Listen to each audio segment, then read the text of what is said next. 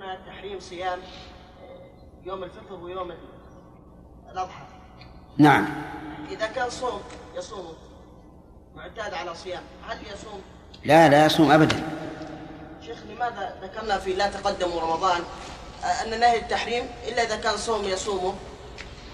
هذه ما هذه ورد بها استثناء وهذه ما ورد استثناء النهي عن صوم العيدين ما ورد فيه الاستثناء. وأما تقدم رمضان أو النهي عن الجمعة عن افرادها فهو فيه استثناء. طيب الله يحفظكم. آه، الجمعة عيد المسلمين واستثناها نعم نعم. إذا كان صيام يعني. ما نعم. نقيس عليها. ها؟ الجمعة عيد. وإذا كان صوم يصومه يعني جوزه النبي صلى الله عليه وسلم. طيب. يعني إذا ما نقيس عليه إذا كان ما نقيس لأن الجمعة يتكرر. ولو قلنا بتحريمه. لفات الناس كثير من من, أيام السنة. ألم تعلم السنة كم فيها من جمعة؟ 55 جمعة. يفوتهم. لكن العيدين اثنين فقط. فهمت ولهذا كانت الجمعة إذا أضاف إليها الخميس والسبت زادت الكراهة. انتهى الوقت. طيب هات السطر 13 من أعلى. نعم يا شيخ. تفضل. يقول يصبح لأن الصوم يبتدئ قبل الإصباح ثم يا شيخ يقول في صفحة 115 في السطر يقول في صفحة 115 يصبح جنبا ثم يغتسل ولا إصباح إلا بطلوع الفجر نعم أليس هنا إشكال يا شيخ؟ وما هو؟ ذكرنا أن الصوم يبتدئ قبل الإصباح ثم صح. ذكرنا هنا الإصباح لا يكون إلا بطلوع الفجر هل هناك صوم قبل طلوع الفجر يا شيخ؟ لا ما هناك ما هناك. لكن لو قلنا الإصباح يكون بعد طلوع الفجر والرسول يجامع ما يصير. نمشي؟ بسم الله الرحمن الرحيم. آه، المهم أن ليلة القدر كما وصفنا لكم في فضلها وأجرها وما يترتب على قيامها. قال وعن ابن عمر رضي الله عنهما أن رجالا من أصحاب النبي صلى الله عليه وسلم أروا ليلة القدر في المنام. يعني رؤيا. والرؤيا الصالحة جزء من ستة وأربعين جزءا من النبوة. واعلم أن المرائي ثلاثة أقسام. رؤيا حق ورؤيا باطلة ورؤيا عادية. الرؤيا الحق هي التي يلقيها الملك وجمعه ملائكة. على النائم في منامه فيرى ما يكون حقا إما بالصراحة وإما بالإشارة. بالصراحة بعض الناس إذا رأى رؤيا جاءت واضحة كما رآها كما كان النبي صلى الله عليه وعلى آله وسلم أول ما بدأ به الوحي الرؤيا الصالحة الصالحة أو الصادقة فكان لا يرى رؤيا إلا جاءت مثل فلق الصبح. ويوجد بعض الناس الآن.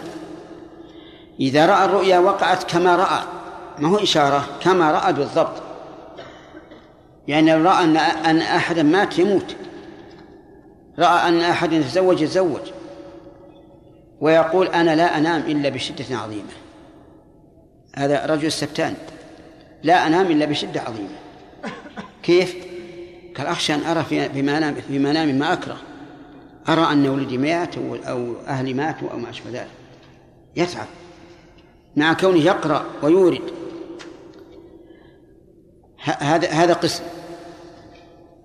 وتكون أحيانا إشارة وتلميحا بدون صراحة.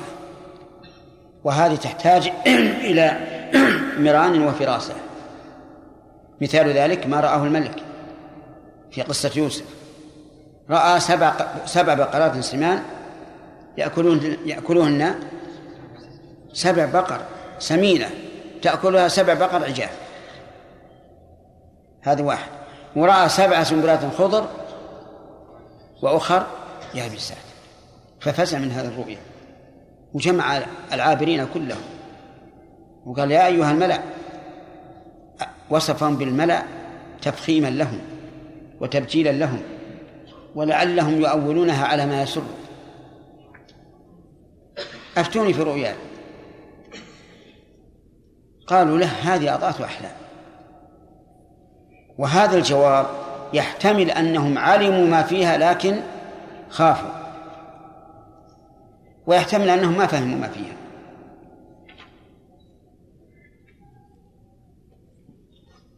قال الذي نجا من السجينين أنا أنبئكم أنا أنبئكم بتأويله. أرسلون إلى من؟ إلى يوسف. فجاء إلى يوسف وأخبره بالرؤيا. فسبحان الله طبقه. ماذا قال يوسف؟ قال تزرعون سبع سنين دأبا. زرع. ممتاز. طيب فما حصدتم فذروه في سنبله. لله در الأنبياء. نصح تام. ما قال ما ما حصدتم ابطروا به أو افعلوا به كذا أو كذا أو ترفهوا به. قال لا. ذروه في سنبله. لأن الحب إذا بقي في السنبل يا وليد نعم نعم ينحفظ. ما يتغير. إلا قليلا مما تأكلون. ما قال إلا من إلا ما تأكلون. قليل مما تأكلون. ثم يأتي من بعد ذلك سبع شداد يأكلن ما قدمتم لهن إلا قليلا مما تحسنون. كل اللي ادخرتم يروح. ثم يأتي من بعد ذلك عام فيه يغاث الناس ويزرعون ويبذرون ثم يعصرون. العنب. شوف كيف استنبط هذا يوسف؟ استنبط أن السبع العجاف يأكل السبع السمان وأن والبقر خاصة لأنها هي التي يحرث عليها. السبع السنبلات الخضر وسبع سنبلات يابسات. إذن الخضر فيه أمطار تنزل وأرض تزرع واليابسات جفاف قحط وجد. لكن كيف فهم انه بعد ذلك يأتي عام فيه يعاط الناس؟ أي فهم من العدد. سبع وسبع. يعني وما بعد ذلك تزول هذه الشدة.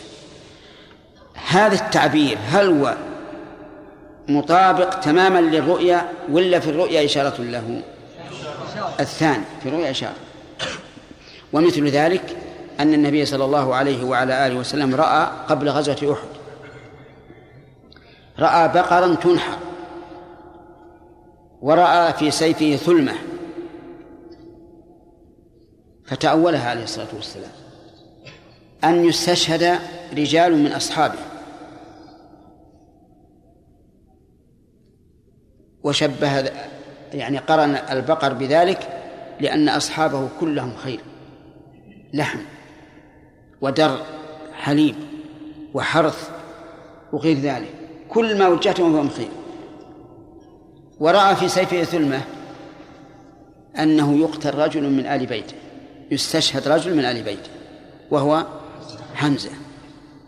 وإنما كانت الثلمة في السيف لأن الإنسان يدافع بعشيرته.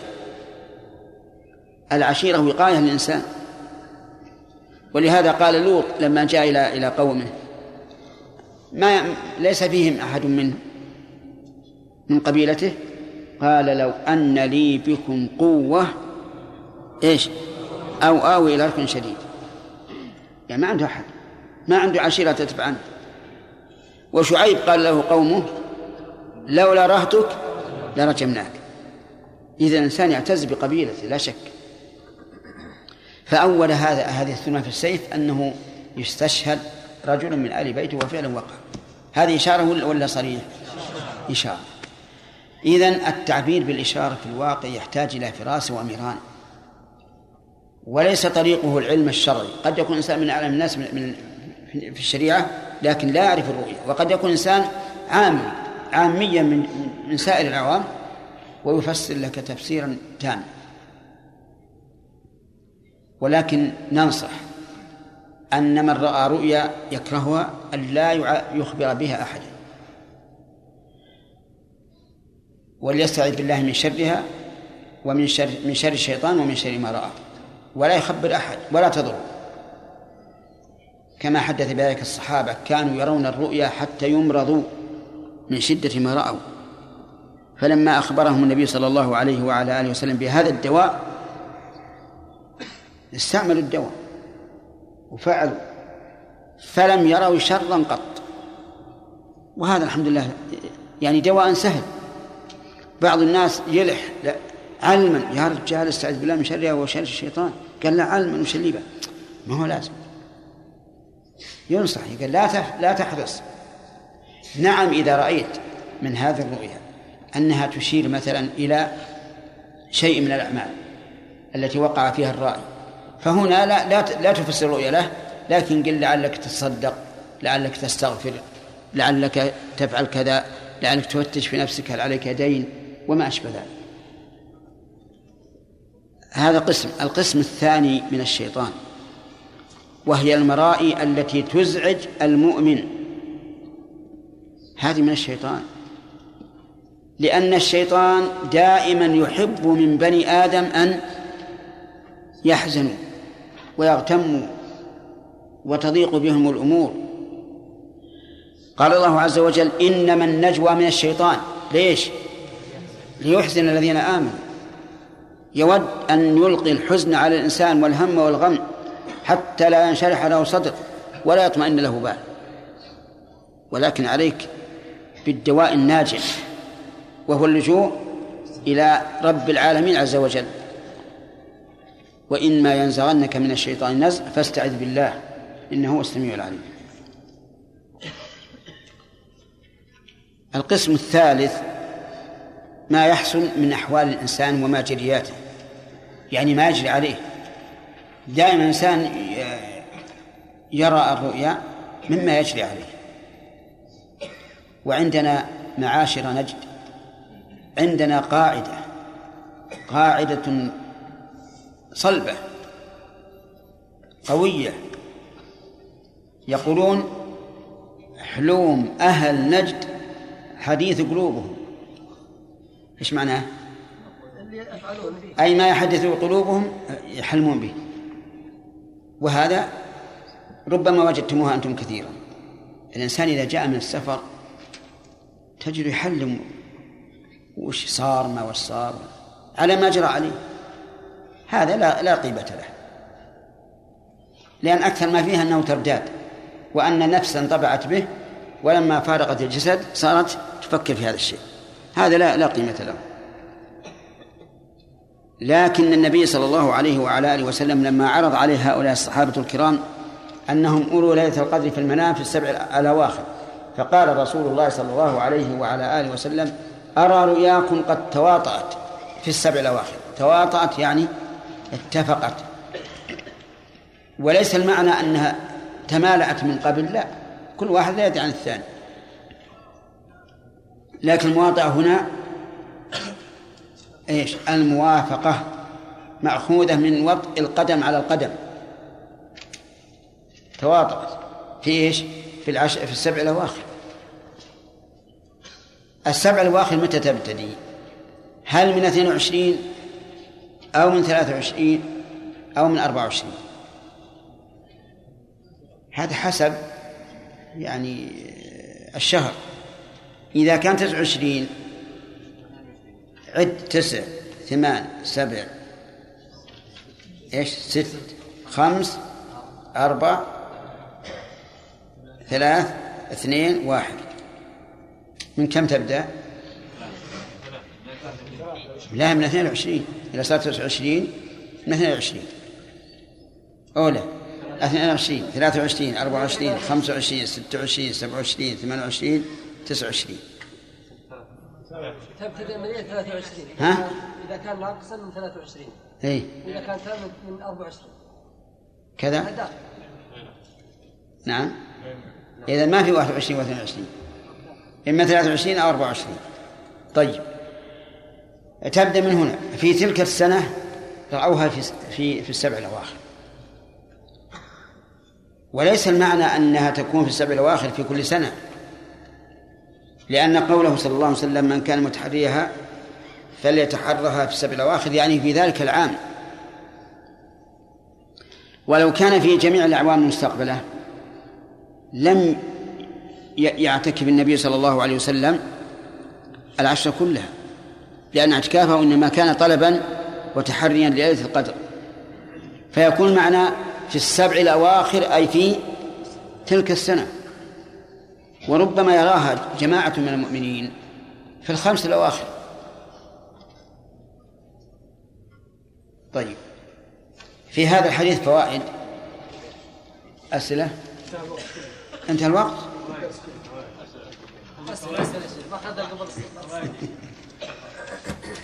اي نعم الوقت منتهى الآن. لكن ألا نحبسكم؟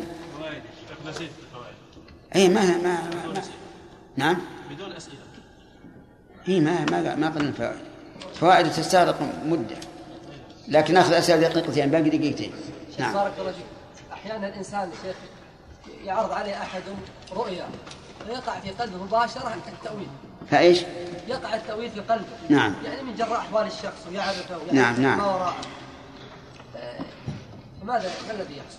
هل يؤولها أو هل هل هذا الوقوع صحيح؟ والله شيء بارك الله فيك. تأويل الرؤيا ك... ك... كالحكم الشرعي. يعني لا تقل إلا عن ظن أو يقين. ولا يجوز أن تؤول. وإذا كانت الرؤيا تدل على معنى فاسد فلا تؤولها لأنك لا لا تتيقن. لكن كما قلت لكم من قبل إذا عرفت من حال الشخص أو ما عرفت لكن تعرف أن هذه الرؤيا تشير إلى شيء فتلمح أما أن تصرح فلا. و و وليحذر الإنسان من تفسير الرؤيا لابن سيرين أو غيره. لأن الرؤيا قد يراها شخصان وهي واحدة وتختلف. نعم. ذكر لأحد المعب... العابرين الصواب. ما هي المعبرين العابرين. ذكر عن أحد العابرين أنه جاءه إنسان وقال يا أخي يا أيها الشيخ رأيت أخي يؤذن يؤذن. الأذان دعوة للخير. حتى قال بعض العلماء ومن أحسن قولا ممن دعا الله هو المؤذن. فقال أخوك سيسرق. أخوك سيسرق. كيف يسرق لو علمت ما جيت قال سيسرق. كيف قال؟ لأن الله يقول أذن مؤذن بينهم فأذن مؤذن أيتها العير إنكم لسارقون. وهو كيف لكن احبس يده. وجاءه آخر قال إنه رأى أنه رأى أخاه يؤذن قال ما شاء الله سيكون مؤذنا. هذا واضح الأذان مع أن كله كله أذى. نعم. أو أو غير الحج. المهم أن هذه التأويل يعود إلى حال الشخص. ما كل رؤيا تطبق على كل رأي. نعم. أشكل علي حفظكم الله شيخ. أن النبي عليه الصلاة والسلام يقول آه، إن الرؤيا على جناح طائر متى عبرت وقعت. فإذا استفتى إنسان آخر يعني أحد العابرين في تعبير الرؤيا فأخبره بأنه سيقع عليه كيد وكيد من الأمور يعني من الشر. أولا هذا الحديث يحتاج إلى بيان صحته لأن بعض العلماء طعن فيه. وثانيا على تقدير صحته هذا الذي جعلنا نقول لكم لا تعبر لا تعبروا الرؤيا الفاسدة. بل إذا رأيتم شيئا فلمنحوا ولكن لا تعبروها. لأن قد تكون آه، أنها مرفوعة حتى تعبر. هل يتقي الإنسان الشر يا شيخ؟ كيف؟ يعني هل يتقي الإنسان الشر أو يقول خلاص سيقع هذا؟ لا لا يتقيه. لأن الأسباب قد قد لا تعمل عمله نعم. شيخ أحسن إليك يا شيخ. ارفع يدك. شيخ أحسن إليك. مشكلة عليه يا شيخ؟ حين الرؤيا يا شيخ لما قالوا ترى رؤياكم قد تواترت في سبع الأواخر. لا يدرون هي 29 ولا 30 المهم إنهم يطلبونها في السبع الأواخر. طيب بس يعني هل يبدون ليلة 23 ولا ليلة 24 حتى هذا الشيء ما وقع إشكال عند الصحابة. الذين خطبوا في هذا ما ما ما أشكل عليهم انتهى الوقت. ناخذ سؤال عند عبد الرحمن بن جمعة. شيخ أحسن الله في- في ما يكون علامات لليلة القدر نحن قلنا إن يكون ليلة مضيئة ويكون نعم نعم. اعلان وانشراح وكذا. إي نعم. هذا أخذناه من الواقع. نعم. وبعضهم يقول إنه يرى آه، بعض الجمادات تسجد مثل الاشجار وكذا يجد الأشجار ساجدة. هل هذا يؤخذ كذلك؟ وأزيدك أيضا. أن بعض الناس يقول أرى النخيل معكوسة آه، العسبان تحت والجذع فوق. هكذا قالوا؟ سبحان الله. اتفقت أمريكا ونجد أفريقيا قصد ونجد وبعضهم يقول أنا رأيت بعيني إن السماء انشقت طلع نور يقول يا قال متأكد شايفه بعيني. وهذا رجل حدثني يعجب. خير سبحان الله العظيم. يمكن يمكن. يعني قد يكشف الله سبحانه الرؤيا يعني ليلة القدر قد يكشف الله لبعض الناس. لكن شيخ يقول نور مثل الشمس. ما شاف إلا هو. لا ولا شاف إلا بالمنام. بعد لما استيقظ إلى السماء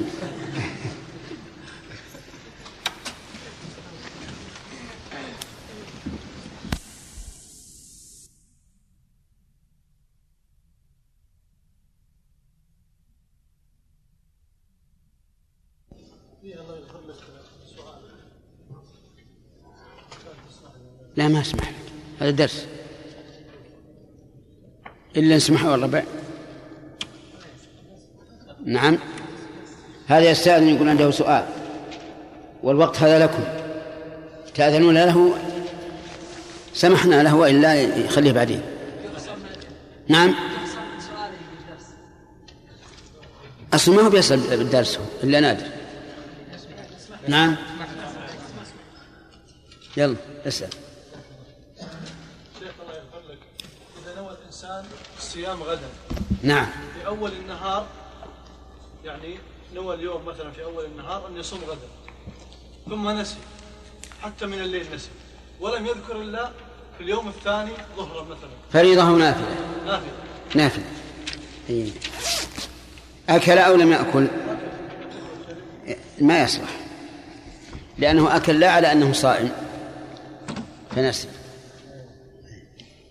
الحمد لله بدأ اليوم باكر. نعم. بسم الله الرحمن الرحيم. نقل المصنف رحمه الله تعالى في باب الاعتكاف عن معاوية عن معاوية بن أبي سفيان رضي الله عنهما عن النبي صلى الله عليه وسلم قال في ليلة القدر ليلة سبع وعشرين. رواه أبو داود والراجح وقفه. وقد اختلف في تعيين على أربعين قولا أوردتها في فتح الباري. وعن عائشة رضي الله عنها قالت قلت يا رسول الله أرأيت إن علمت أي ليلة ليلة القدر ما أقول فيها؟ قال قولي اللهم إنك إن علمت إن علمت. أرأيت إن علمت أي ليلة أي معلق بالاستفهام. أي؟ نعم. أرأيت إن علمت أي ليلة ليلة القدر؟ لا عندي بالرفض. ليلة القدر. ليلة القدر ما أقول فيها. قال قولي اللهم إنك عفو تحب العفو فاعف عني رواه الخمسة غير أبي داود. وصح الترمذي والحاكم. وعن أبي سعيد الخدري رضي الله عنه قال قال رسول الله صلى الله عليه وسلم لا تشد لا تشد الرحال إلا إلى ثلاثة مساجد المسجد الحرام ومسجد هذا والمسجد الأقصى. متفق عليه. بسم الله الرحمن الرحيم. في بقية كتاب الاعتكاف باب الاعتكاف وقيام رمضان. آه، سبق لنا أن المؤلف رحمه الله ذكر حديث ابن عمر رضي الله عنهما في ليلة القدر وأن نفرا من أصحاب النبي صلى الله عليه وعلى آله وسلم أروها. كلم نعم. متى أروها؟ خطأ. في السبع الأواخر من رمضان.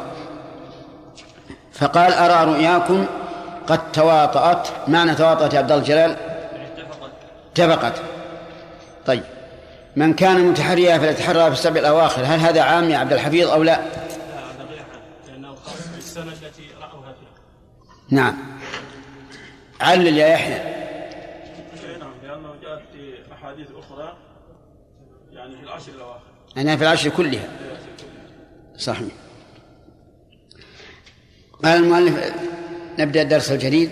وعن معاوية رضي ابن أبي سفيان رضي الله عنهما عن النبي صلى الله عليه وعلى آله وسلم قال في ليلة القدر ليلة سبع وعشرين رواه أبو داود والراجح وقفه.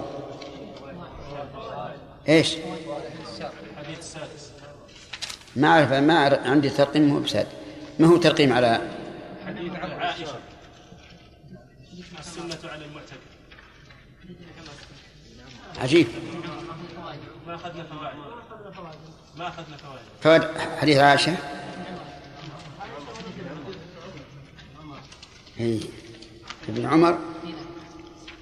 ولا حديث عائشة. طيب. اتفق شيخ من عنده فوائد. يأتينا بها من عنده فوائد حدي- حديث عائشة يأتينا بها. ما في شيء. ما شرحنا شرح عجيب. أول مسلم لكن بدون فوائد. طيب. إذا نذكرها وزيادة خير إن شاء الله. آه، من فوائد حديث عائشة رضي الله عنها وهو الحديث الخامس من أحاديثها المتوالية في بلوغ المرام. من فوائده أن الف- الفاضل قد يعود مفضولا لسبب. فعيادة المريض من حق المسلم على أخيه وهي على القول الراجح يعني عيادة المريض فرض كفاية. فإذا علمنا أن شخصا من المسلمين مرض ولم يعد أحد وجب علينا أن نعوده. ويتأكد عيادته بحسب صلته من الإنسان. فعيادة القريب أوكد من عيادة البعيد والأقرب أوك- أوكد ممن وراءه والصديق أوكد ممن ليس بصديق وهكذا. من فوائد هذا هذا الحديث أن المعتكف لا يعود مريضا فيكون ترك العيادة أفضل من العيادة لسبب وهو الاعتكاف. ومن فوائد ذلك أيضا من فوائده أنه لا يشهد جنازة. والمراد لا يشهدها إذا كان يستلزم شهادة تستلزم شهادتها أن يخرج من المسجد. أما لو جيء بالجنازة للمسجد فيصلي عليها لأنه لم يخرج. ومن فوائدها الإشارة إلى أن شهود الجنازة من الأمور المطلوبة. وإلا لم يختص انتفاؤها بالمعتكف وهو كذلك. ومن شهد الجنازة حتى يصلى عليها فله قيراط وما شهدها حتى تدفن فله قيراطان. قيل يا رسول الله ما القيراطان؟ قال مثل الجبلين العظيمين أصغرهما مثل أحد. وهذا فضل عظيم. ولما حدث أبو هريرة بهذا الحديث قال ابن عمر رضي الله عنهما لقد فرطنا في قراريط كثيرة ثم صار بعد ذلك لا يدع جنازة إلا شهدها رضي الله عنه. ومعلوم أن الإنسان لو قيل له سنعطيك على كل شهود جنازة عشرة ريالات هل تفته؟ عجيب. ما تفت لكن هذا قيراط مثل الجبل قيراطان مثل الجبلين. وهل المراد أن يشهد الصلاة عليها ثم اتباعها إلى. إلى المقبرة أو أن يشهدها من بيتها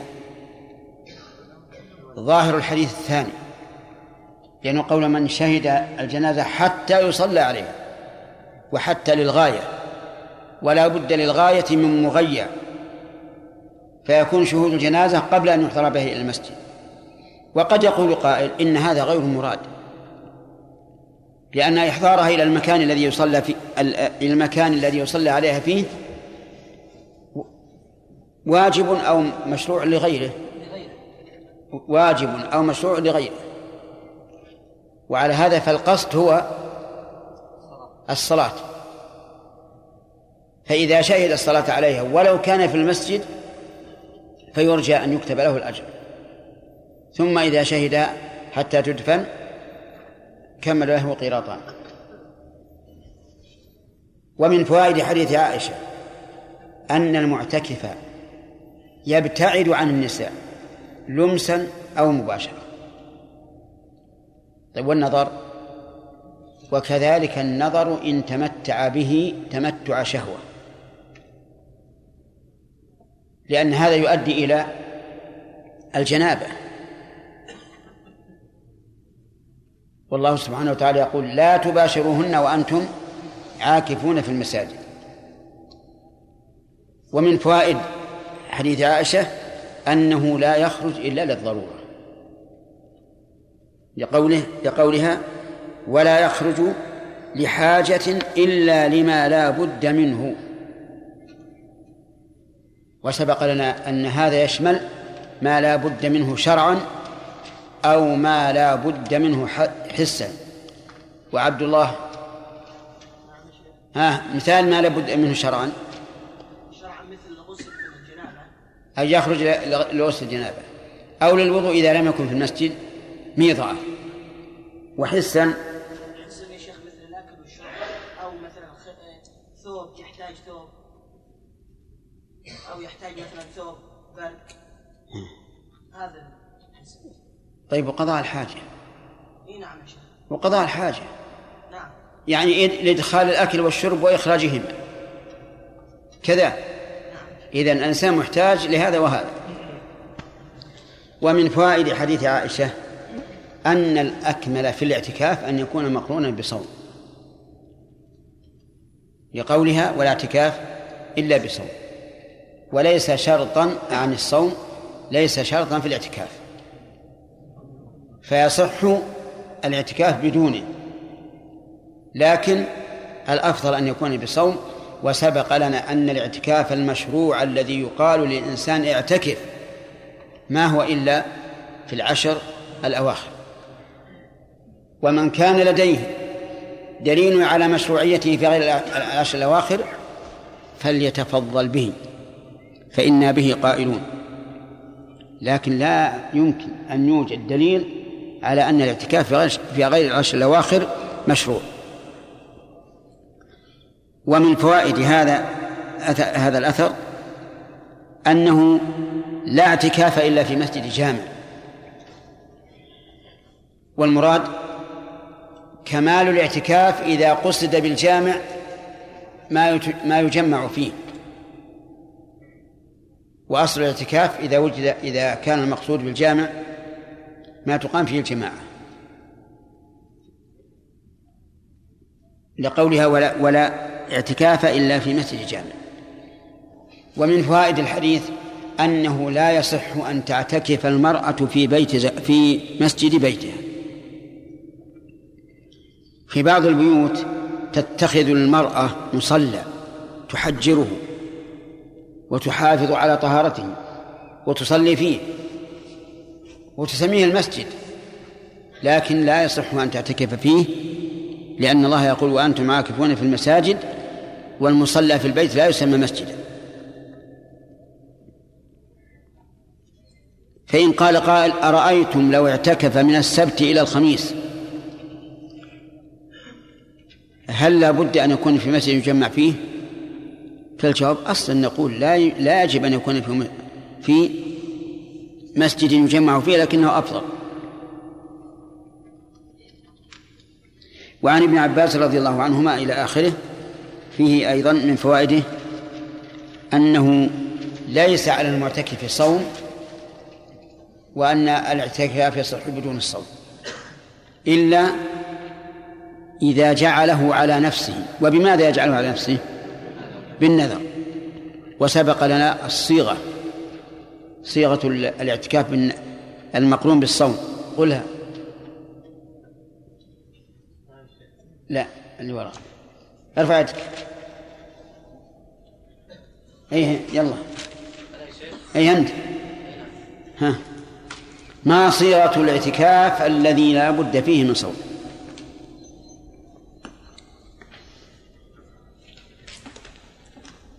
أين أنت البارحة؟ ولكن القلب مشغول. أي يلا همشي هات الصيغة. ذكرنا صيغتين.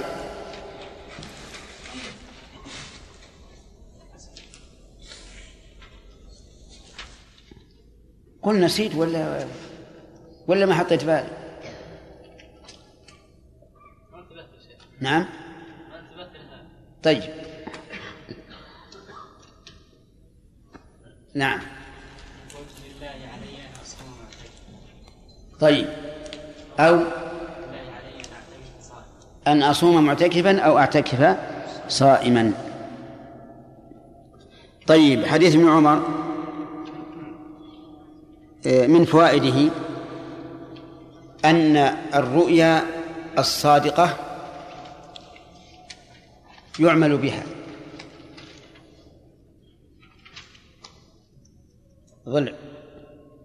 من أين يؤخذ؟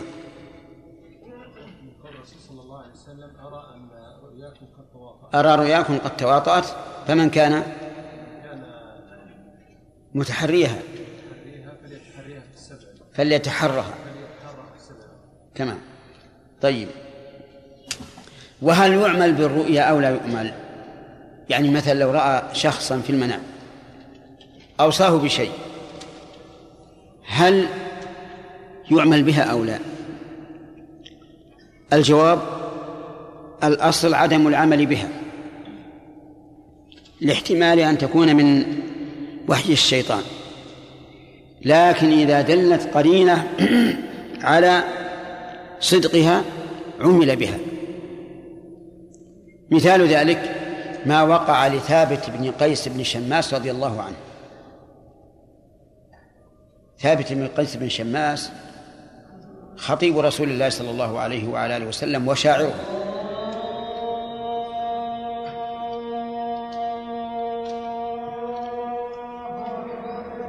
الله إله وبعثه مقاما محمودا الذي وعدته إنك لا تخلف الميعاد.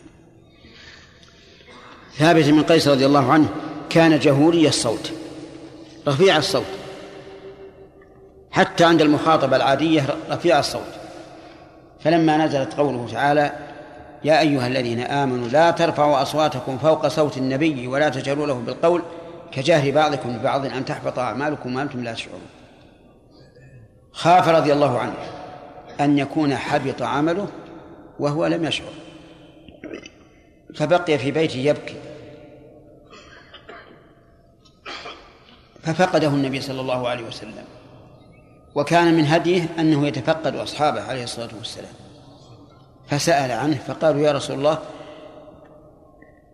إنه منذ نزلت هذه الآية وهو في بيته يبكي.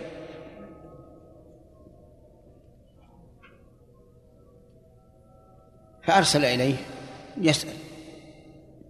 فقال أخشى أن يكون حبط عملي وأنا لا أشعر. لأن الله قال أن تحبط أعمالكم وأنتم لا تشعرون. يعني ما يدور في فكركم أن أن عملكم حابط. فأخبر النبي صلى الله عليه وسلم بما قال فقال له قل له إنه ليس من هؤلاء أو كلمة نحوها إنه يعيش حميدا ويقتل شهيدا ويدخل الجنة. الله أكبر. شف من خاف أدلج ومن أدلج بلغ المنزلة وخوف الله عز وجل هو الذي به الأمن. لولا هذا الذي حصل له ما جاءته هذه الشهادة. فعاش حميدا رضي الله عنه وقتل شهيدا في اليمامة. ونشهد له بالجنة رضي الله عنه. اللهم اجعلنا من أصحاب من, من قرنائه. نشهد له بذلك. قتل رضي الله عنه في اليمامة وكان عليه درع فمر به أحد الجنود فأخذ سلب الدرع. ثم سار في ناحية العسكر ووضع على الدرع برمة يعني قدرا من خزف. وإلى جانبه فرس تستن. قائمة على ثلاث قوائم ورافعة إحدى قوائمها. فرآه رجل صاحب له في المنام وأخبره بأنه مر به رجل من الجند وأخذ درعه وأنه في ناحية الجيش وأنه تحت برمة وحوله فرس تستن. فلما أصبح الرائي أخبر القائد خالد بن الوليد رضي الله عنه فذهبوا ووجدوا الدرع كما قال تماما. وفي هذا هذه الرؤيا أوصى ثابت بوصية إلى أبي بكر رضي الله عنه الخليفة. فنفذ أبو بكر وصيته. قالوا وهذا أول واحد نفذت وصيته بعد موته. لماذا نفذت؟ لوجود القرينة لوجود القرينة. وحدثني شخص بواقعة قريبة من هذا. كانوا قد استأجروا بيتا. هنا في عنيزة لمدة كذا وكذا خمسين سنة. ولما توفي المستأجر المستأجر البيت ومضى السنة أتى صاحب البيت إلى الورثة وقال اخرج هذا بيتي. قالوا بقي لنا كذا وكذا من السنين. قال أبدا. البيت بيتي وليس وليس وليس بيني وبينكم عقد. فإما نسي وإما أن تعمد أكل المال بالباطل. المهم أنهم بحثوا في الأوراق. خلف الميت يقول بحثنا وبحثنا عجزنا. يقول فرأيت أبي في المنام. يدلي علينا من الفرجة. تعرفون الفرجة؟ الدريشة. تكون في أعلى الجدار. ويقول يا فلان المكتب في أول صفحة من الدفتر الفلاني. لكن الورقة قد لصقت بالجلادة. يقول فلما أصبحت ذهبت إلى الأوراق والدفاتر ووقعت على هذا الدفتر المعين ورأيت الأمر كما قال والدي. سبحان الله. عجائب. والذي حدثني صدوق ما هو يعني؟ نعم؟ ما شاء الله. شاهد شاهد من أهلها. نعم؟ أي نعم. هكذا كما قلت أنا كما رويته. الحمد لله. إذن شاهد شاهد من أهلها. بدون طلب أمارات. ما قال إن كان وإن كان. طيب على كل حال الرؤيا نقول إن وجد لها شاهد قرينة عمل بها وإلا فلا. لأننا لو عملنا بالرؤيا مطلقا لتمثل الشيطان بتماثيل كثيرة وأوحى إلى النائم إيحاء كثيرا وتعب الإنسان.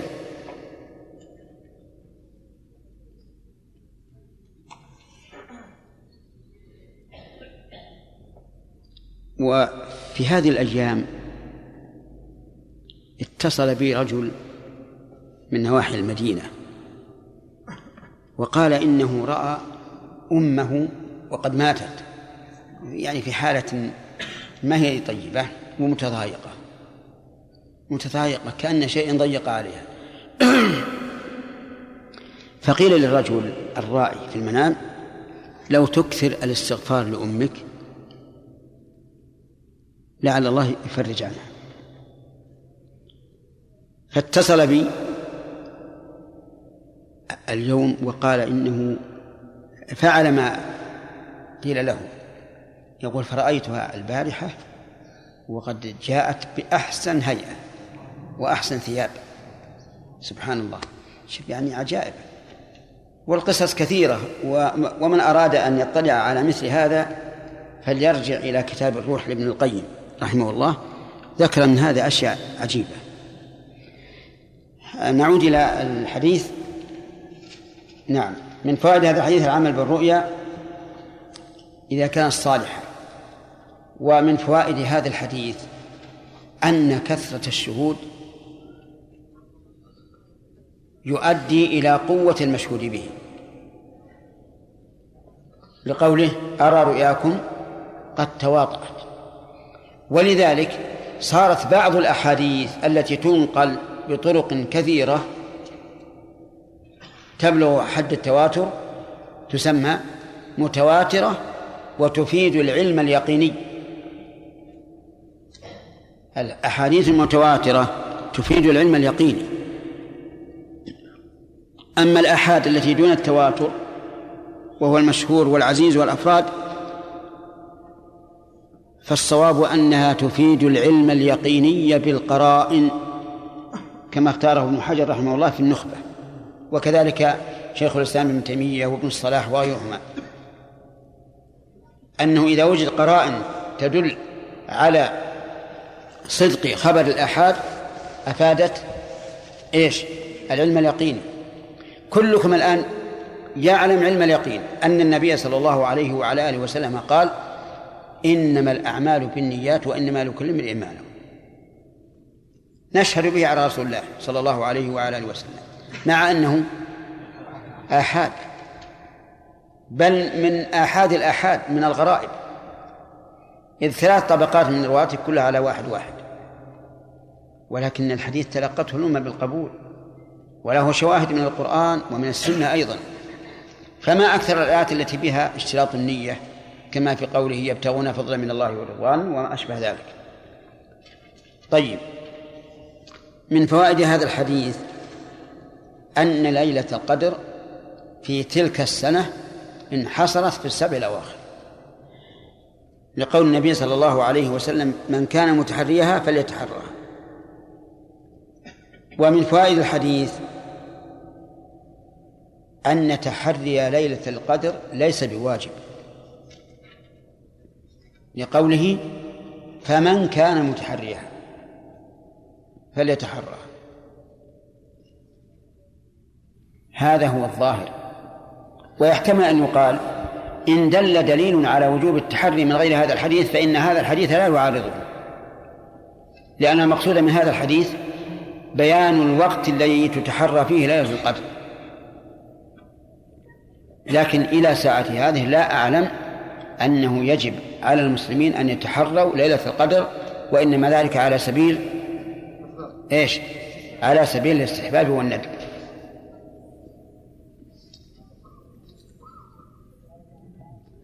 قال أبو عن معاوية بن أبي سفيان رضي الله عنهما. انتهينا الآن. درس جديد. نعم. لا التصحيح. ذلك يوم. كقوله تعالى آه، وذلك يوم مشهود له وذلك يوم مجموع له الناس تماما.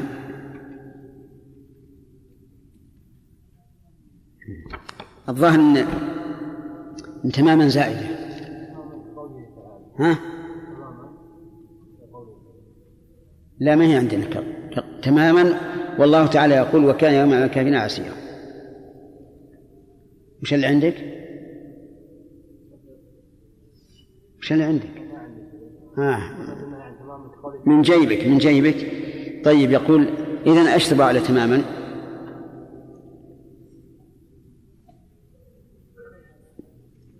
وقال تعالى وكان يوم نعم وقوله تعالى كقوله تعالى وذلك يوم مجموع له الناس وقوله تعالى هذه وش قال والله صلى الله عليه وسلم. والله عز وجل. وش هذا الكلام؟ وإذا وقوله تعالى. اشتبه تماما واكتب وقوله تعالى.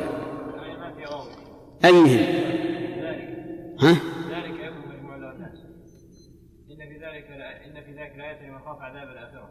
نعم. ما في واو؟ اشتبه الواو. صفحة 123 سطر تسعة من أسفل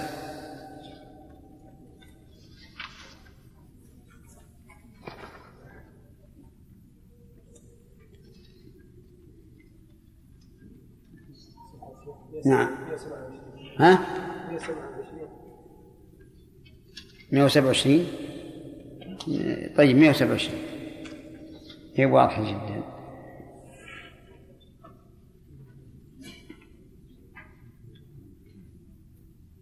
قال وعلى هذا فلا يشرعه بعض النساء يكون عليها قضاء من رمضان. إيش؟ يكون عليها. قبله قبله. وعلى هذا فما يصنعه بعض النساء يكون عليها قضاء من رمضان. ولا تحب لكنها مكتوبة لا تجب. ها؟ لا تجب. حتى ولا تجب؟ وهي؟ العبارة ولا تجب أن تقضي مبادرة. إيش؟ ولا تجب أن تقضي مبادرة. ولا تحب. نعم. نعم المهم ولا تحب. احذف النقطة. بعدها فتؤخر كتبت لا غلط. فتؤخر على واو.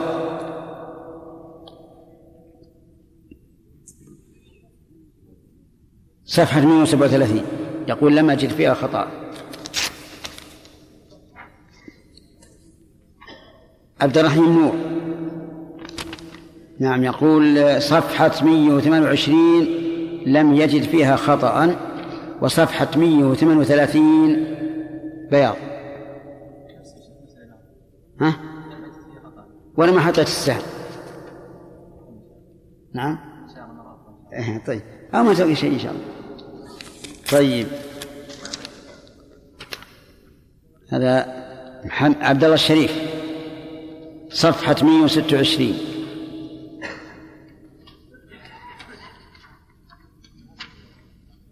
الأسطر سبعة أحد عشر ثلاثة عشر.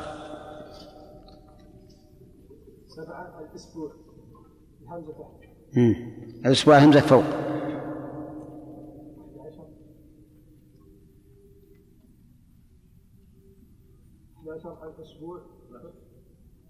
نفس الشيء؟ طيب. 13 هؤلاء الذين يحتفلون يحتفلون ليلة اثنتي عشرة من الشهر. إذا مكرر يحتفلون. أيهما يحذف الأول ولا الثاني؟ الثاني لأنه به حصل التكرار. صفحة 136 الأسطر. 11 سبعة أربعة. كلها من أسفل. يعني ها؟ لا يقول 36 136 أبدأ بالصف الرابع من أسفل كما تم لكن هو الترتيب جيد. 11 ثم ننزل سبعة ثم ننزل أربعة. 11 الجواب المراد الصيام في شهر المحرم. هذا وجه. أو المعنى أن صيام شهر المحرم يعني الصيام المطلق. وأما المقيد فهو أفضل. نعم. هذا هذا هذا أيه هذا الحل عشر طيب وش فيه؟ بعده؟ بعد الحادي عشر؟ ها. قال قائل كيف نجمع بين هذا الحديث وبين كون النبي صلى الله عليه وعلى آله وسلم يكثر الصيام في شعبان أكثر من غيره؟ الجواب المراد الصيام في شهر المحرم. هذا وجه. أو المعنى أن صيام شهر المحرم يعني الصيام المطلق. وأما المقيد فهو أفضل. وصيام شعبان مقيد لأنه لرمضان كالراتبة. طيب خلاص ما في إشكال. آه سبعة.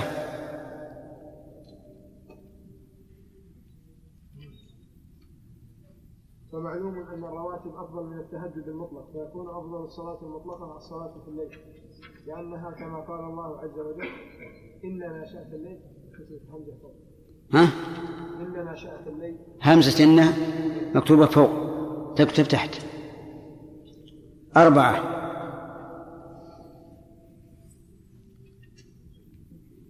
الصلوات المقيدة كالرواتب وما أشبهها فإنها أفضل من صلاة الليل. يعني مثلا راتبة الظهر ست ركعات أربع قبلها وركعتان بعدها. وأيما أفضل أن يصلي هذه الست أو يصلي ستا من جوف الليل. نعم. يصلح. هذا آخر واحد. محمود خاتم. آه لا خادم. 124 السطر الثالث.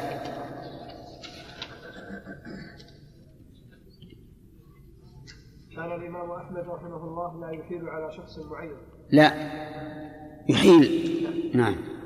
فكان إذا سئل عن مسألة وتوقف فيها أو لم يشأ الجواب قال اذهب إلى العلماء والسائل يدبر نفسه. نعم. يدبر نفسه. ما فيها ضمير. يوضع الضمير. صفحة 134 السطر الثامن. يقول رضي الله رضي الله عنها كررت ها؟ تقول رضي الله رضي الله عنها كررت عبارة رضي الله. اي طيب. مكرر. يحذف. الثاني. والحمد لله رب العالمين. ها؟ ها. أجل يحذف الأول. أو- يبقى رضي ويحذف رضي الثانية. نعم ما في سؤال الآن. يقول نكمل. ما أدري سليم موجود؟ ما شاء الله ما غير المكان.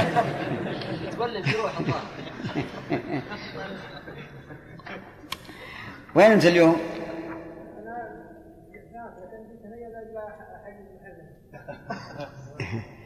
أظن تابع عندك شغل. واللي وراه؟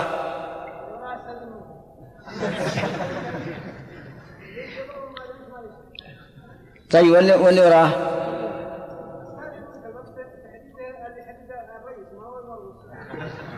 لا يا شيخ هذا الحقيقة لأنك حريص الحمد لله. فصار عندك الآن شغل, شغل ثلاث ليال. ليلة الأ- الأربعاء وليلة الخميس وليلة الجمعة. الله يساعدك. إن شاء الله ويعيدك إلى مكانك سالما. إحنا الآن ما نعرف إلا مع بارك الله فيك. نخلص الليلة يا شيخ اي نخلص إن شاء الله الحين بسم الله الرحمن الرحيم. نرجع إلى درسنا وعن معاويه بن أبي سفيان رضي الله عنه. وعن معاوية بن وعن معاوية بن أبي سفيان رضي الله عنه عن النبي صلى الله عليه وعلى آله وسلم قال في ليلة القدر ليلة سبع وعشرين رواه أبو داود والراجع وقفه وهو جدير بذلك. فإن النبي صلى الله عليه وسلم لم يعينها. وهذا من رحمة الله عز وجل وحكمته. أما كونه من رحمة الله فليزداد المؤمنون عبادة لله تبارك وتعالى وطاعة. إذ لو عينت في ليلة معينة لاجتهد الناس في هذه الليلة دون غيره. وأما كونها من حكمة الله فليبتلي الله سبحانه وتعالى من هو حريص على إدراكها ممن ليس بحريص.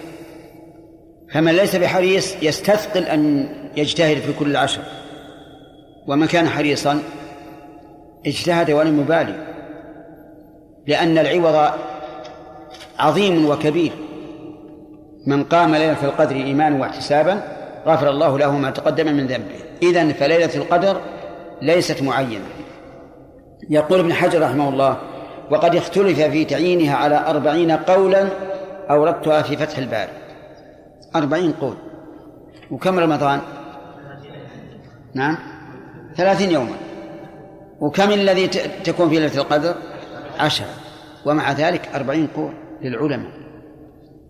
وهذا من العجائب. كما اختلف في ساعة الإجابة يوم الجمعة. على أكثر من أربعين قول. ويوم الجمعة كله؟ لا يوم الجمعة. اثنتا عشرة ساعة. ومع ذلك هذا الاختلاف. لكن تجد بعض الاختلافات ليست اختلافات أصلية. تجده إما تفاصيل وإما فروع وما أشبه ذلك. ولا بد ولكن أصح الأقوال الذي تجتمع به الأدلة هو أنها في العشر الأواخر قطعا وأنها تتنقل لأن الأحاديث الواردة في علاماتها مختلفة. ليلة الإحدى وعشرين والليالي الأخرى يقول التمسوها في كل وتر مما يدل على أنها تتنقل. وأنها ربما تكون هذه السنة في سبع وعشرين والسنة الأخرى في إحدى وعشرين. ولذلك ينبغي أن ترجو الله سبحانه وتعالى في كل ليلة من ليالي العشر أنك مصيب لليلة القدر. واضح؟ نعم. وعن عائشة رضي الله عنها قالت قالت قلت يا رسول الله أرأيت إن علمت أي ليلة ليلة القدر. انتهى الوقت الظاهر.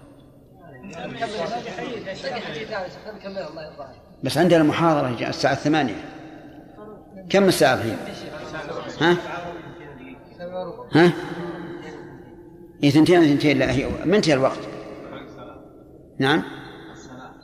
باقي يا شيخ سبعة وربع باقي ساعة إلا ربع.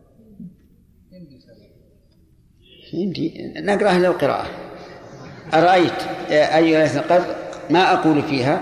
قال قولي اللهم إنك عفو تحب العفو فاعف عني. رواه الخمسة وغير أبي داود وصححه الترمذي والحاكم. العفو والتجاوز عن عن الذنوب وأكثر ما يكون في ترك الواجبات. والمغفرة كذلك ستر الذنب والتجاوز عنه وأكثر ما يكون في فعل المحرمات. لكن إذا أفرد أحدهما عن الآخر صار شاملا لهذا وهذا. وما منا أحد إلا وهو مقصر فيسأل الله تعالى العفو. وانظر كيف أرشدها النبي صلى الله عليه وعلى آله وسلم إلى طلب العفو مع أن الناس يجتهدون في الليالي العشر. إشارة إلى أنهم مهما بلغوا من الاجتهاد فلن يبلغوا حق الله عز وجل. فيسأل الله العفو لأن وأنه مقصر. فهذا من أفضل الدعاء في ليلة القدر. وأين يكون؟ يكون في حال السجود. لقول النبي صلى الله عليه وسلم أما السجود فأكثروا فيه من الدعاء فقمن أي حري أن يستجاب لكم. أما الحديث الأخير عن أبي سعيد الخدري رضي الله عنه قال قال رسول الله صلى الله عليه وعلى آله وسلم لا تشد الرحال إلا إلى ثلاثة مساجد المسجد الحرام ومسجد هذا والمسجد الأقصى. الرحال يعني الإبل. أو ما يقوم مقامه. لا تشد للسفر إلا لثلاث المساجد فقط. المسجد الحرام وهو أفضلها. المسجد نعم. مسجد النبي صلى الله عليه وعلى آله وسلم وهو دون المسجد الحرام. والثالث مسجد الأقصى.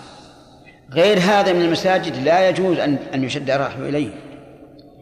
والمراد الشد إلى المكان أي إلى المسجد نفسه. أما الشد شد الرحل إلى مسجد فيه علم أو إلى مسجد فيه خطيب ينفع ويحرك القلوب فهذا لا بأس به. لأنك إذا كنت تشد الرحل لهذا المسجد لطلب العلم لو انتقل طلب العلم من هذا المسجد إلى آخر. نعم لانتقلت وهجرت هذا. فيجب أن نعلم الفرق بين شد الرحل إلى المكان وشد الرحل إلى العلم أو إلى خطيب بالغ يؤثر. فالأول ممنوع والثاني جائز بل قد يكون مستحبا. وقد كان بعض الخطباء له تأثير بالغ عند السامعين فكانوا يأتون إليه من بلاد أخرى. وبعض المصلين لا سيما في قيام رمضان يكون له حسن أداء وحسن صوت فيأتي الناس إليه من بلادهم. فأشكل على هذا فأشكل هذا على بعض طلبة العلم. وقالوا إن هذا من شد الرحال إلى غير المساجد الثلاثة. فنقول ليس هذا لم لم يشد الرحل المسجد شد الرحل لإيش؟ ها؟ للعلم أو لهذا الإمام الذي ينتفع به. فهذا لا يدخل في الحديث. طيب شد الرحل إلى هذه المساجد الثلاثة. المسجد الحرام والمسجد النبوي والمسجد الأقصى. لأن للصلاة فيها مزية. لا توجد في غيرها. الصلاة في المسجد الحرام خير من مائة ألف صلاة فيما سواه أو بمائة ألف مما سواه. الصلاة في المسجد النبوي خير من ألف صلاة فيما سواه إلا المسجد الحرام. المسجد الأقصى فيه أحاديث ليست بذاك لكنها آه، تدل على أنه بخمسمائة صلاة. فمن أجل هذا الفضل جاز شد الرحل إليها. لكن ما المراد بالمسجد الحرام؟ قيل المراد بالمسجد الحرام جميع الحرم. كل ما أدخلت حدود الحرم فهو داخل في المسجد الحرام. واستدلوا لذلك بدليلين. الدليل الأول قول الله تعالى سبحان الذي أسرى بعبده ليلا من المسجد الحرام إلى المسجد الأقصى. وقد قيل إنه أسري به من بيت أم هانئ. وهو خارج المصلى المسجد يعني. والدليل الثاني أن النبي صلى الله عليه وعلى آله وسلم لما نزل بالحديبية وكان بعضها من الحل وبعضها من الحرم نزل في الحل ثم ويصلي في الحرم داخل الحدود قالوا وهذا دليل على أن الحرم بمئة ألف صلاة. هذا هو الدليل. على أن المسجد الحرام ما هو؟ كل ما كان داخل حدود الحرم وقيل المراد بالمسجد الحرام مسجد الكعبة خاصة. مسجد الكعبة خاصة. وما زيد فيه فهو منه. واستدلوا لذلك بما رواه مسلم في صحيحه أن النبي صلى الله عليه وعلى آله وسلم قال صلاة في مسجدي هذا أفضل من ألف صلاة فيما سواه من المساجد إلا مسجد الكعبة. فنص على مسجد الكعبة. وهذا كلام من؟ كلام النبي عليه الصلاة والسلام. وهو أعلم بمراده في قوله صلاة في المسجد الحرام خير من مائة ألف صلاة أو بمائة ألف صلاة. بقي عندنا الإجابة عن أدلة القائلين بالعموم. قالوا فأما قول الله تعالى سبحان الذي أسرى بعبده ليلا من المسجد الحرام إلى المسجد الأقصى فالثابت أنه أسري به من الحجر حجر الكعبة. أتعرفونه؟ حج إسماعيل إيش اسمه؟ هذه والله مشكلة. طيب المهم أنه أسري به من الحجر. ثبت ذلك في الصحيح. قال ابن حجر والجمع بينه وبين كونه أسري به من بيت أم هانئ إن صح إن كان هذا اللفظ محفوظا أنه كان في أول الليل في بيت أم هانئ. نام ثم أوقظ وخرج إلى المسجد ونام في الحجر فأسري به من هناك. وأجابوا عن صلاة النبي صلى الله عليه وعلى آله وسلم وهو في الحديبة داخل الحرم بأننا نسلم أن الصلاة في الحرم أفضل من من الحل بلا شك. لكن الكلام على الفضل المخصوص مئة ألف صلاة. وأما مجرد أنه أفضل فلا إشكال في هذا. فإذا الفضل مخصوص في المسجد الذي فيه الكعبة. بقي أن يقال هل الأفضل أن يصلي في المساجد الأخرى في مكة بالطمأنينة وحضور القلب وعدم التشويش أو في المسجد الحرام الذي فيه الضيق والتعب والتشويش. فالجواب الأول يصلي في مسجد يطمئن فيه ويبعد عن التشويش أفضل. لأن تأملنا الأدلة ووجدنا أن المحافظة على العبادة نفسها أولى بالمراعاة من من الزمان والمكان. هذا هو تحرير هذه المسألة. والحمد لله نحن إذا قلنا يعني بعض الناس قال إذا قلت من الخاص بمسجد الكعبة آه، ألزمتم الناس بالازدحام والضيق وما أشبه ذلك. نقول ما ما ألزمناهم نقول إذا كان صلاتكم في المسألة الأخرى أخشع وأحضر للقلب فهي أفضل. والحمد لله أننا أكملنا كتاب الصيام كتاب الاعتكاف ولاية القدر. نعم. الفوائد بارك الله فيك. فتحنا الأبواب لكم. والدخول من الأبواب المفتوحة سهل. تأمل الحديث أنت وستجد. ربما تجدون بعد التأمل أكثر مما ذكرنا هنا. وما وما نريد من استنباط الفوائد إلا الفوائد وتمرين الطالب على على نعم على استنباط الفوائد. نعم؟ أي نعم. أبا الميكروفون. نعم؟ ها؟ الدرس القادم نعود على على درس.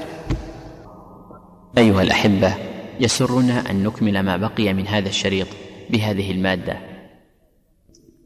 لأتحدث بما يشاء الله عز وجل من الحديث المناسب للوقت لأننا الآن في استقبال شهر رمضان المبارك والناس يحتاجون إلى معرفة ما لهذا الشهر من فضل وما خصه الله تعالى به من خصائص ومحتاجون كذلك لمعرفة الأحكام الشرعية فيما يتعلق بالصيام والزكاة والقيام. أما شهر رمضان فله ميزة على سائر الشهور بل ميزات متعددة منها أن الله تبارك وتعالى خصه بإنزال القرآن فيه. كما قال الله تعالى شهر رمضان الذي أنزل فيه القرآن هدى للناس وبينات من الهدى والفرقان. ومنها أن من صامه إيمانا واحتسابا غفر الله له ما تقدم من ذنبه. ومن قامه إيمانا واحتسابا غفر الله له ما تقدم من ذنبه. ومنها أن الله فرض صيامه على عباده. وجعله أحد أركان الإسلام. كما ثبت ذلك من حديث عبد الله بن عمر رضي الله عنهما أن النبي صلى الله عليه وعلى آله وسلم قال بني الإسلام على خمس شهادة أن لا إله إلا الله وأن محمدا رسول الله وإقام الصلاة وإيتاء الزكاة وصوم رمضان وحج بيت الله الحرام.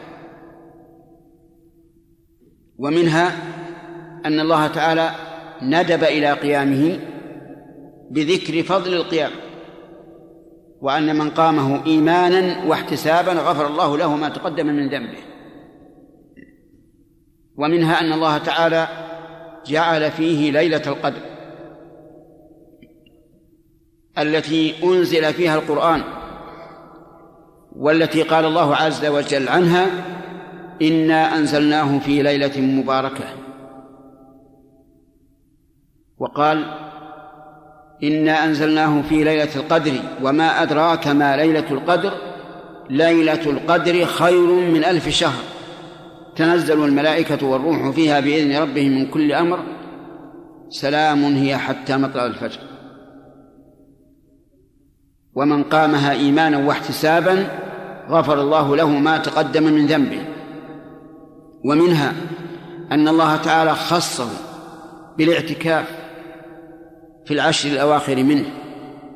فإن النبي صلى الله عليه وعلى آله وسلم كان يعتكف العشر الأواخر من رمضان حتى توفاه الله واعتكف أزواجه من بعده. ومنها أن لقراءة القرآن الكريم فيه مزية على غيره فإنه شهر القرآن. وكان جبريل يأتي إلى رسول الله صلى الله عليه وعلى آله وسلم فيدارسه القرآن. وكان السلف الصالح رضي الله عنهم يجتهدون في قراءة القرآن في رمضان.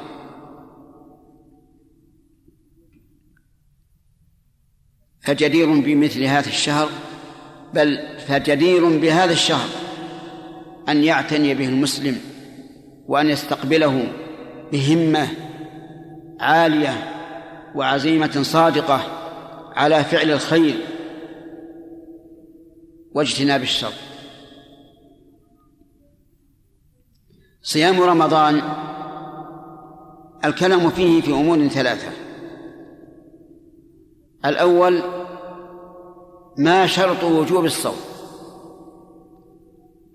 والثاني ما هي الأشياء التي يصام عنها. والثالث ما هي الأشياء أو ما هي الشرور التي تشترط لإفساد الصوم بالمفطرات؟ أما الأول فإننا نقول الصيام لا يجب إلا بستة شروط الإسلام والعقل والبلوغ والقدرة والإقامة والخلو من الموانع. ست شروط.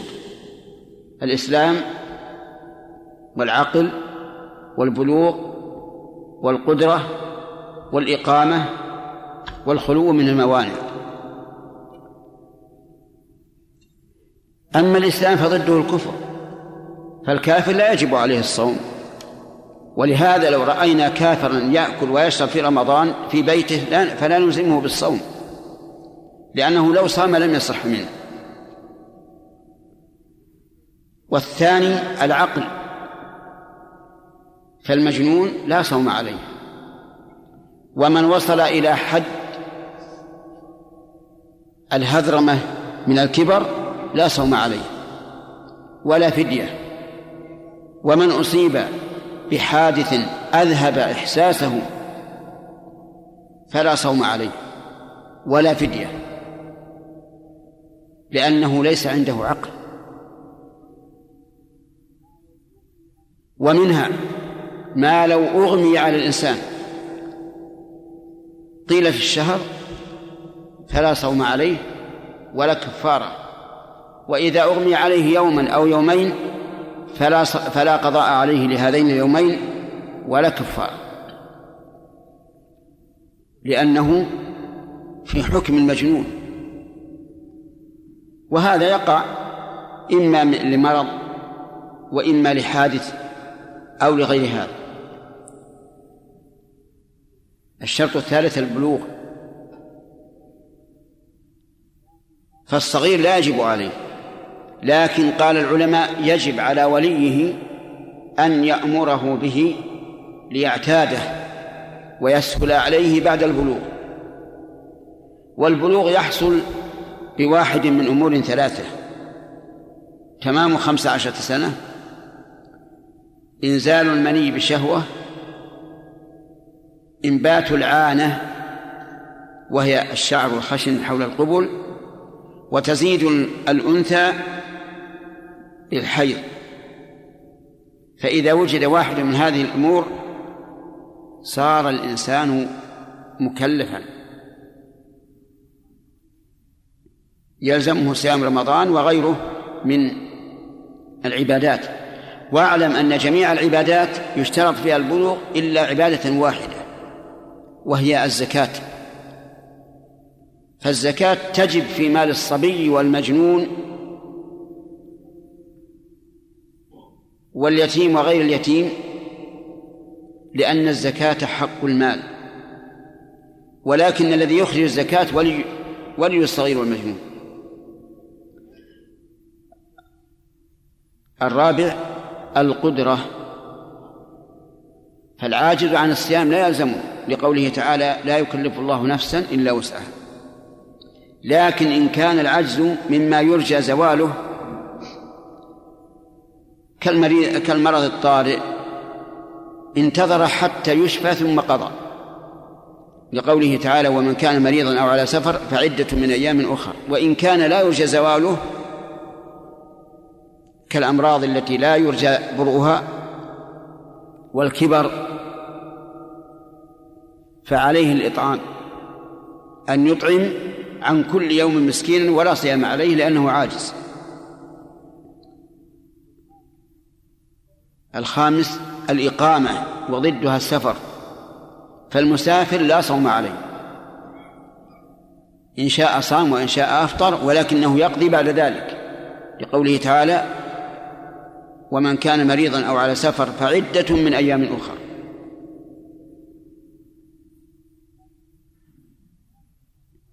السادس الخلو من الموانع وهذا خاص بالنساء. بمعنى أن لا تكون المرأة حائضا ولا نفساء فإن كانت حائضا أو نفساء فإنها لا تصوم ولكنها تقضي. بدل الأيام التي أفطرتها. الأمر الثاني مما نريد أن نتكلم عنه في فيما يتعلق بالصيام ما هي الأشياء التي يصام عنها؟ استمع إليها. قال الله تعالى أحل لكم ليلة الصيام الرفث إلى نسائكم هن لباس لكم وأنتم لباس لهن. علم الله أنكم كنتم تختانون أنفسكم فتاب عليكم وعفى عنكم فالآن باشروهن وابتغوا ما كتب الله لكم وكلوا واشربوا حتى يتبين لكم الخيط الأبيض من الخيط الأسود من الفجر. ثلاثة أشياء الأكل والثاني ثاني الشرب والثالث النساء يعني الجماع. هذه مفطرة فمتى أكل الإنسان؟ أو شرب أو جامع فسد صومه والجماع يختص بوجوب الكفارة المغلظة وهي عتق رقبة فإن لم يجد فصيام شهرين متتابعين فإن لم يستطع فإطعام ستين مسكينا. الرابع ما كان بمعنى الأكل والشرب وهي الإبر التي يستغني بها عن الأكل والشرب. فهذه مفطرة. لأنها بمعنى الأكل والشرب. والشريعة الإسلامية لا تفرق بين متماثلين كما لا تجمع بين مختلفين. والخامس إنزال المني بشهوة بفعل من الصائم.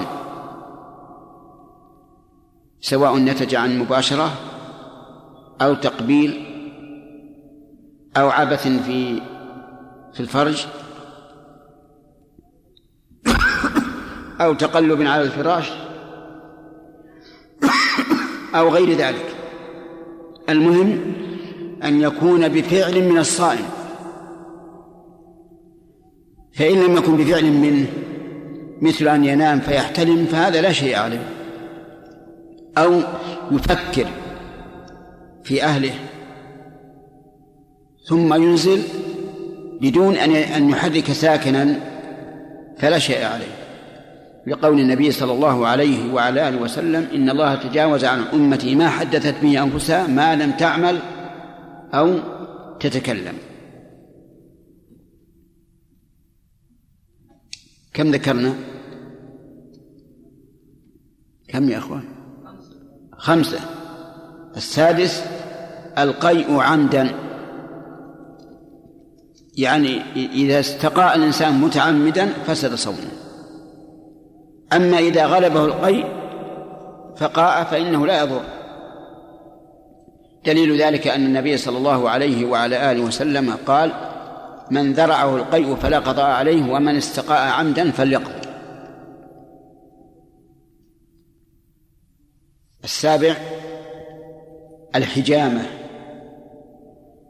فمتى احتجم الصائم وظهر دم فسد صومه فسد صومه.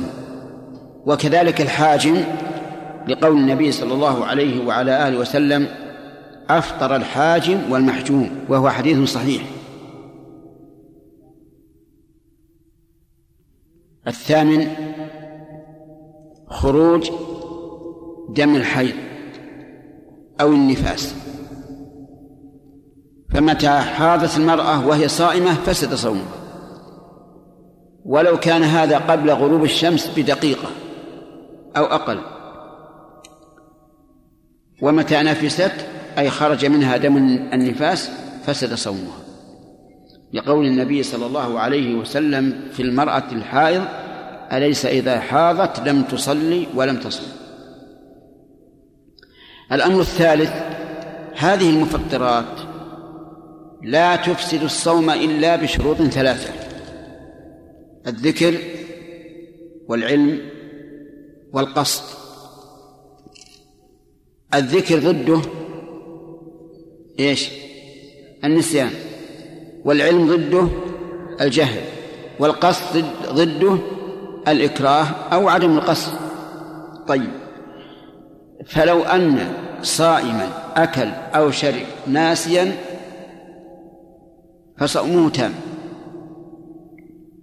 لقول النبي صلى الله عليه وعلى آله وسلم من نسي وهو صائم فأكل أو شرب فليتم صومه فإنما أطعمه الله وسقاه. ومن أكل أو شرب جاهلا فصومه تام.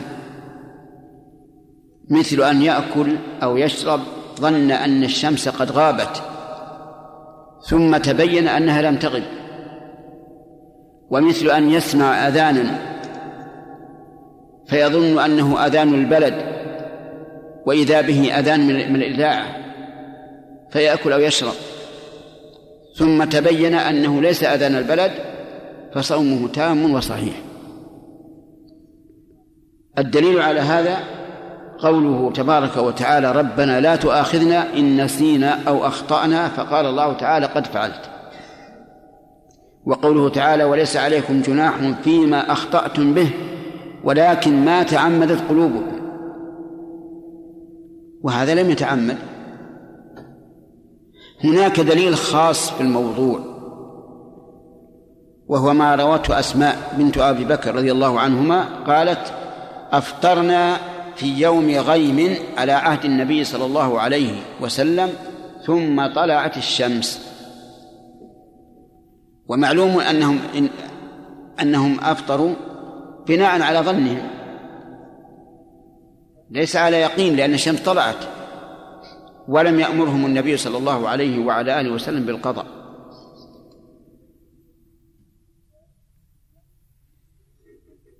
الثالث الشرط الثالث القصد.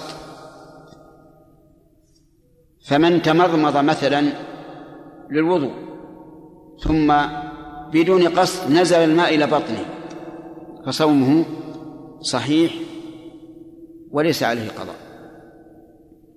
لقول الله تبارك وتعالى وليس عليكم جناح فيما أخطأتم به ولكن ما تعمدت قلوبكم. فأشار الله تعالى إلى اشتراط العمد. هذا ما يتعلق بالصيام في شروط الوجوب وفيما يصام عنه وفي شروط إفساد الصوم بهذه المفطرات. أخيرا أحث إخواني على اغتنام الفرصة.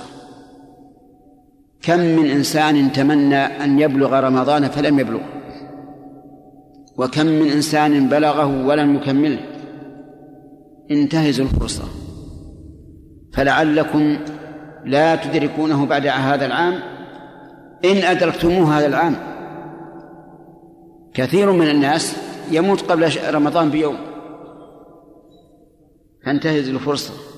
استقبل شهر رمضان بعزيمة أكيدة. وهمة عالية لا تفرط فيه.